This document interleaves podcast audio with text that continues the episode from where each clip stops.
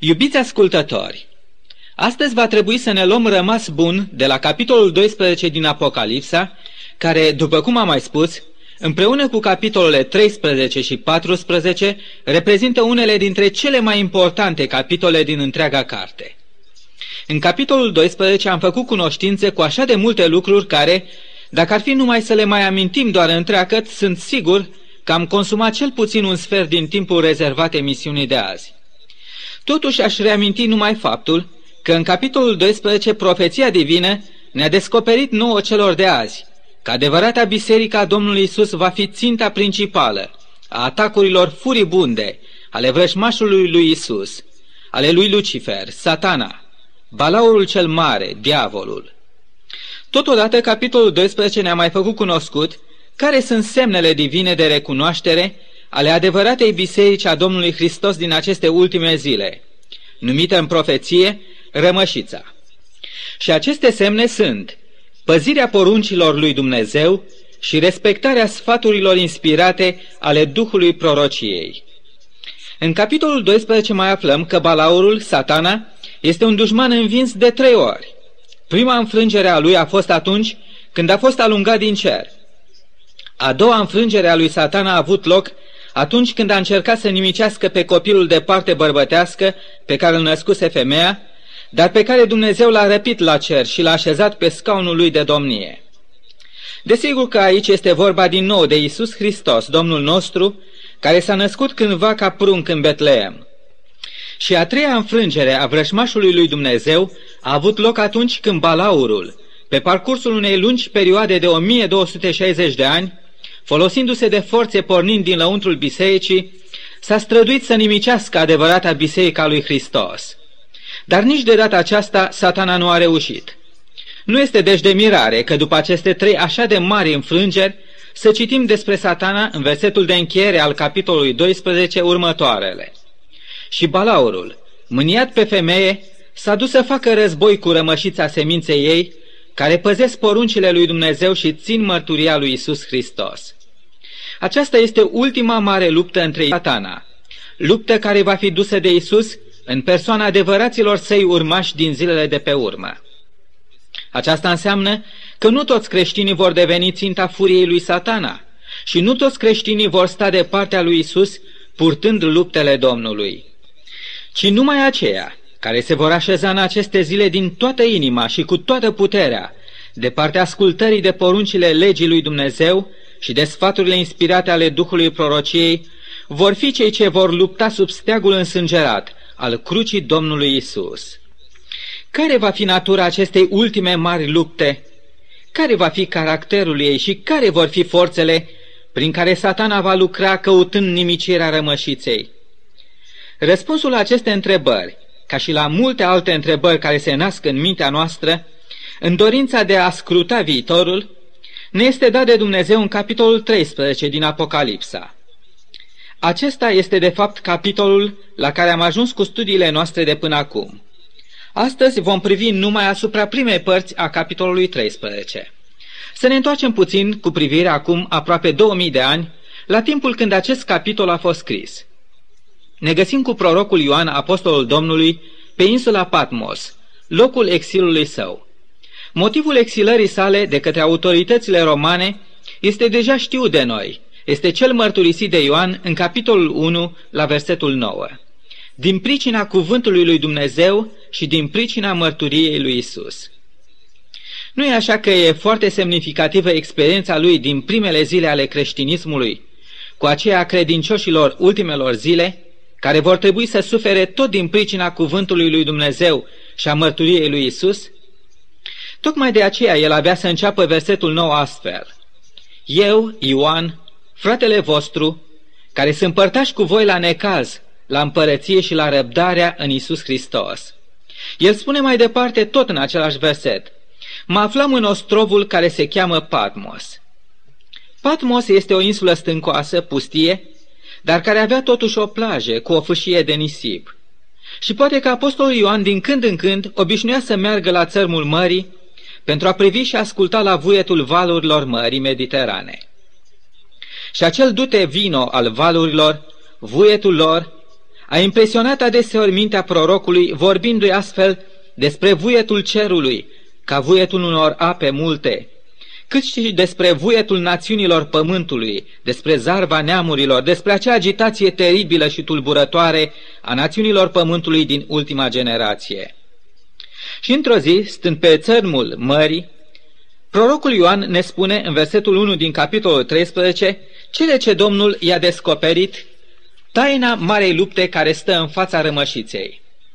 Dar să citim relatarea acestei descoperiri, așa cum a ieșit din pana inspirată a profetului Domnului. Apoi am stătut pe nisipul mării și am văzut ridicându-se din mare o fiară cu zece coarne și șapte capete. Pe coarne avea zece cununi împărătești și pe capete avea nume de hulă. Fiara pe care am văzut-o semăna cu un leopard, avea labe ca de urs și gură ca o gură de leu.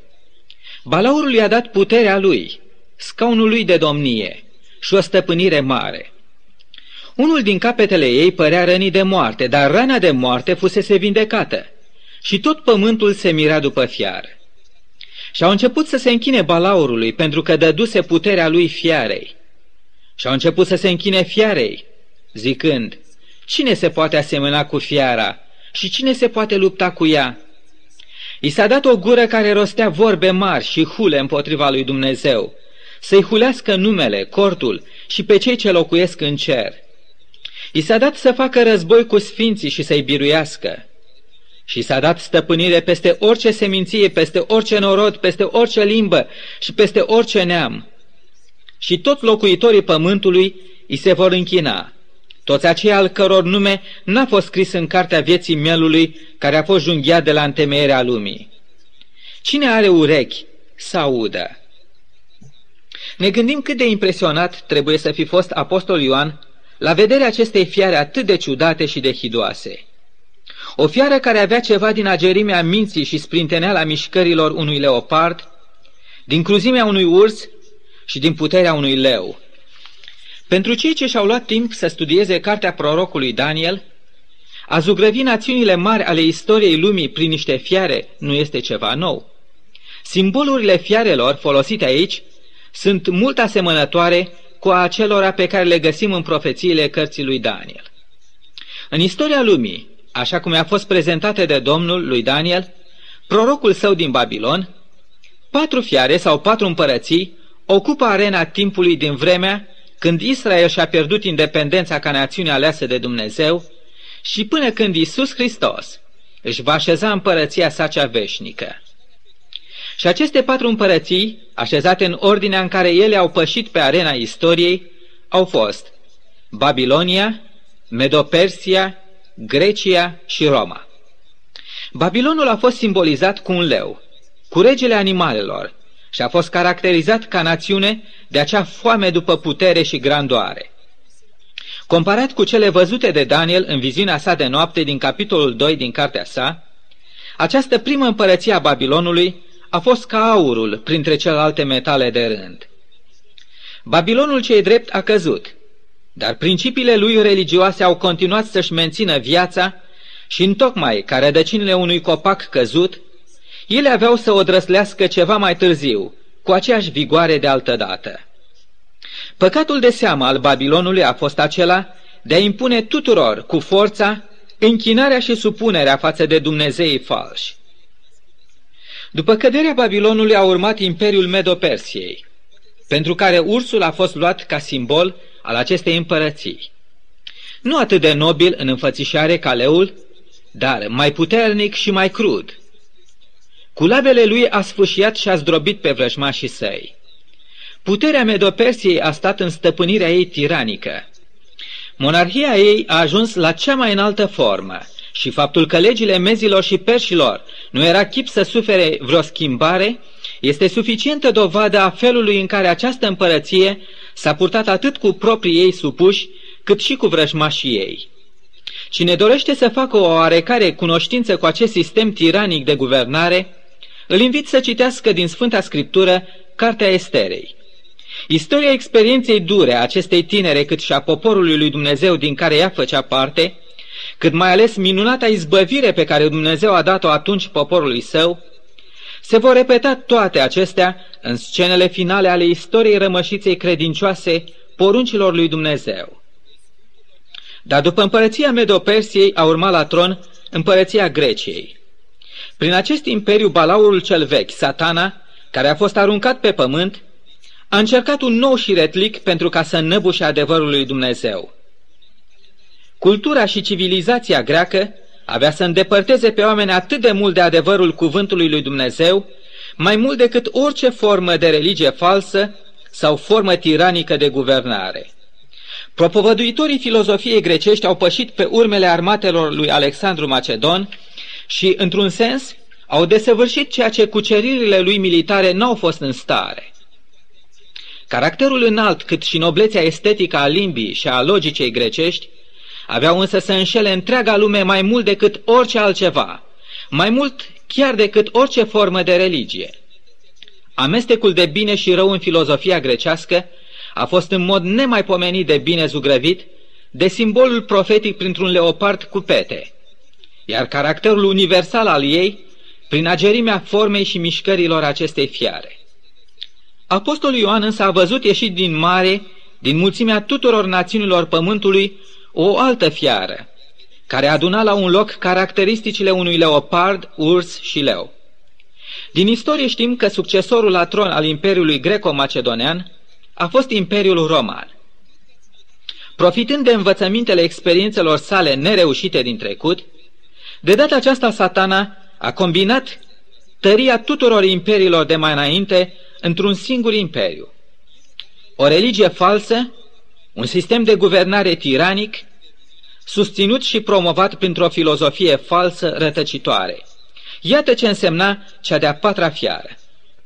Despre această fiară, profeția ne spune că avea zece coarne, zece cununi împărătești, dar numai șapte capete. Imperiul Roman, după cum știm, s-a fărâmițat în zece împărății mai mici, după cum ne spune și capitolul 7 din cartea prorocului Daniel. Dar fiecare din aceste zece subîmpărțiri a fost o ramură hrănită de aceeași veche rădăcină. Șapte din aceste mici împărății aveau să se dezvolte odată cu trecerea anilor în marile națiuni ale Europei moderne, care aveau să poarte la rândul lor aceleași fructe pe care le-au purtat și cele patru mari imperii antice, zugrăvite în profeție prin cele patru fiare. Fiecare corn purta o coroană, arătând prin aceasta că fiecare împărăție din cele zece era o națiune independentă. În profeția lui Daniel, privirea profetului este atrasă de un fapt interesant. Din mijlocul celor zece coarne, profetul vede cum se ridică și crește un corn mic. Și acesta, la un moment dat, crește în așa măsură încât se ridică și nimicește trei dintre cele zece coarne și ocupă locul acestora. Această rupere a celor trei coarne a făcut loc pentru instalarea papalității ca fiind cel de-al șaptelea cap. Acest fapt istoric avea să impresioneze chiar și pe marele nostru poet Eminescu. În binecunoscuta sa poezie, scrisoarea treia, găsim următorul vers, foarte semnificativ. Papa, cu a lui trei coroane puse una peste alta. Pe parcursul istoriei lui, Imperiul Roman a cunoscut mai multe forme de guvernare. Monarhie, consulat, republică, triumvirat și imperiu. Însă ceea ce este și mai important de reținut este faptul că toate aceste forme de guvernământ au fost stăpânite de vrășmașul lui Dumnezeu și folosite în vederea reușitei planurilor sale de nimicirea adevărului, cât și adevăraților credincioși ai Domnului Hristos. Pe orice cap și pe orice formă de guvernământ, balaurul a înscris aceleași cuvinte de hulă împotriva lui Dumnezeu, împotriva bisericii sale și împotriva cerului întreg. Al șaptelea cap dintre toate cele zece capete de odinioară avea să împlinească cel mai bine scopurile satanei. De aceea și satana i-a dat acestei fiare puterea lui, scaunului de domnie și o mare stăpânire, așa încât tot pământul avea să se mire după fiară. Și acum permiteți-mi să vă relatez câteva secvențe din istoria ridicării acestei fiare. La anul 330 după Hristos, împăratul Constantin a mutat capitala imperiului său de la Roma la Constantinopole. Vechea cetate a Romei a fost lăsată la bunul plac al puterii episcopului de Roma. Acesta cu timpul avea să se ridice la o putere religioasă, civilă, politică și militară, cu mult mai înaltă decât chiar aceea a cezarilor. Astfel, împăratul Constantin a intrat în istoria bisericii nu numai prin aceea că a declarat și promovat creștinismul ca o religie de stat, în timp ce era încă un împărat păgân, ducând astfel la păgânizarea creștinismului, ci el a pus temeliile totodată a întemeierii papalității. Dar ceea ce Constantin nu a reușit, a rămas să fie completat de împăratul Justinian. Așa se face că, la anul 533 după Hristos, prin memorabilul decret al lui Justinian, Papa de la Roma este declarat capul tuturor creștinilor. Herulii, vandalii și ostrogoții au fost cele trei popoare barbare care s-au luptat contra episcopului de Roma, însă au fost biruite. Dar decretul lui Justinian nu a putut intra în vigoare decât la anul 538 după Hristos, anul când și ultimul dintre cele trei popoare barbare a fost înfrânt de armatele lui Justinian. Și astfel, papa de la Roma, părintele creștinilor, întronat și susținut de puterea statului, avea acum cale liberă să-și desfășoare activitatea și să se dezvolte în acel sistem politico-religios al Bisericii Romano-Catolice. Profeția din versetul 5 din capitolul 13 spune că acestei fiare balaurul i-a dat o gură care rostea vorbe mari și hule. Și s-a dat putere să lucreze 42 de luni. Aici ne întâlnim din nou cu același număr de luni, care transformat în număr de zile, fac 1260, de zile care la rândul lor ne conduc spre același număr de ani profetici câți au fost îngăduiți acestei fiare, această teribilă perioadă de timp urma să joace un rol deosebit de important în marea confruntare dintre Isus și satana, dintre bine și rău.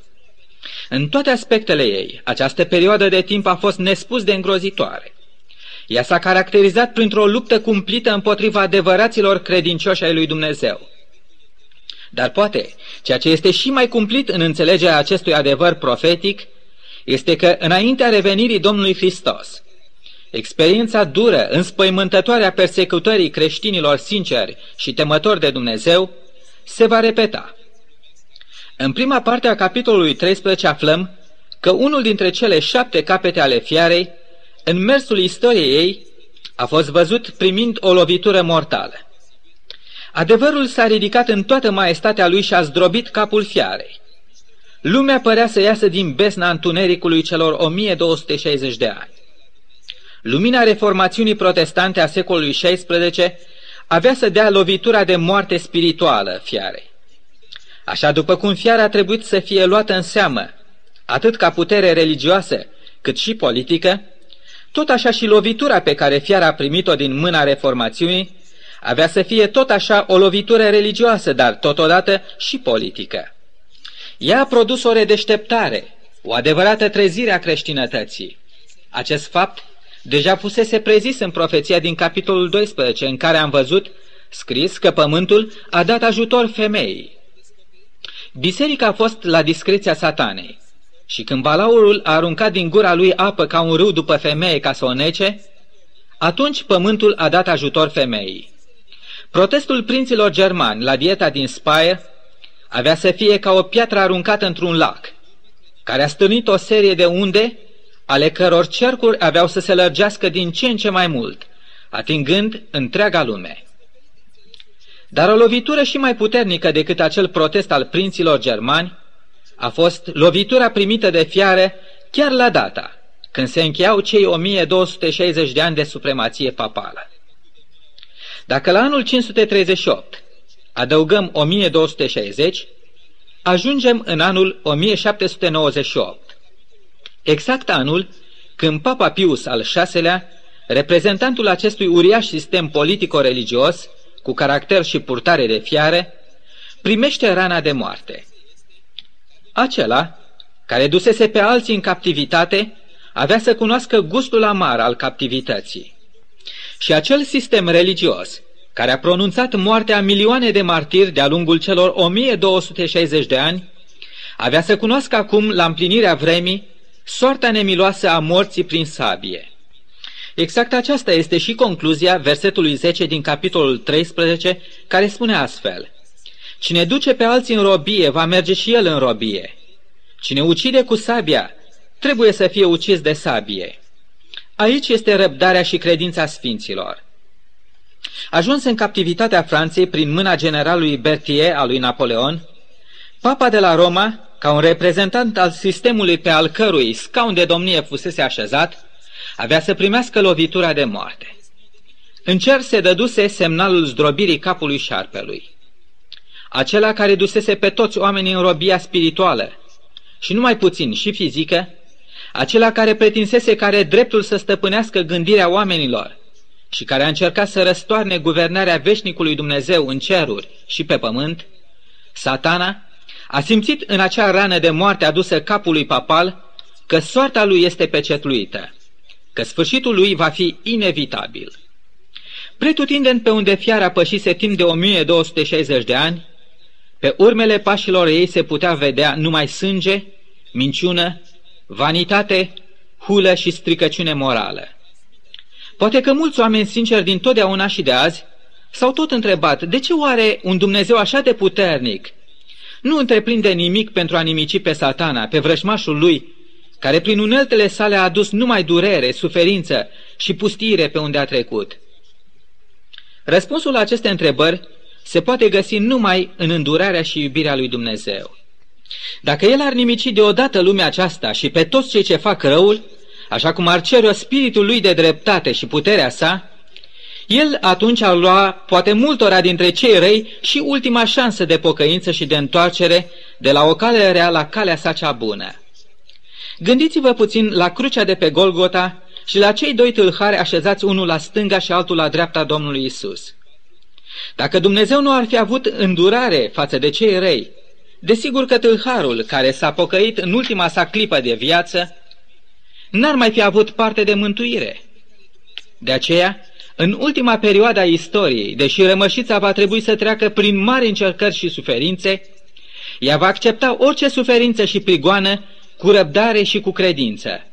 Pentru că membrii credincioși ai rămășiței sunt de fapt colaboratorii Domnului Isus în marea luptă cu satana. Sunt mâna prin care Isus va salva în ultima generație pe cât mai mulți oameni din ghearele satanei. Isus are nevoie astăzi de fiecare din noi. Fiecare din noi suntem chemați de Isus ca și Apostolul Ioan, să fim părtași la necaz, la împărăție și la răbdarea în Isus Hristos. Suntem chemați să stăm statornici de partea poruncilor lui Dumnezeu și să suferim chiar din pricina cuvântului lui Dumnezeu și a mărturiei lui Isus. Dar nu uitați, acele suferințe vor fi de o clipă comparate cu veșnicia binecuvântărilor lui Dumnezeu. Și nu uitați că vrăjmașul nostru și al lui Dumnezeu este un vrăjmaș deja învins. Dacă acesta este adevărul, atunci, stimați ascultători, dacă încă nu ați luat hotărârea să vă atașați adevăratului popor credincios al lui Isus, rămășiței bisericii sale, de ce nu ați luat această hotărâre chiar acum? De ce nu ați spune chiar acum Domnului, te iubesc doar pe tine, Isuse, te urmez doar pe tine, vreau să rămânem nedespărțiți și aici și în veșnica ta împărăție. Fie ca aceasta să fie dorința înfocată și a dumneavoastră și fie ca Domnul să o împlinească în aceste zile cu fiecare din noi. Amin.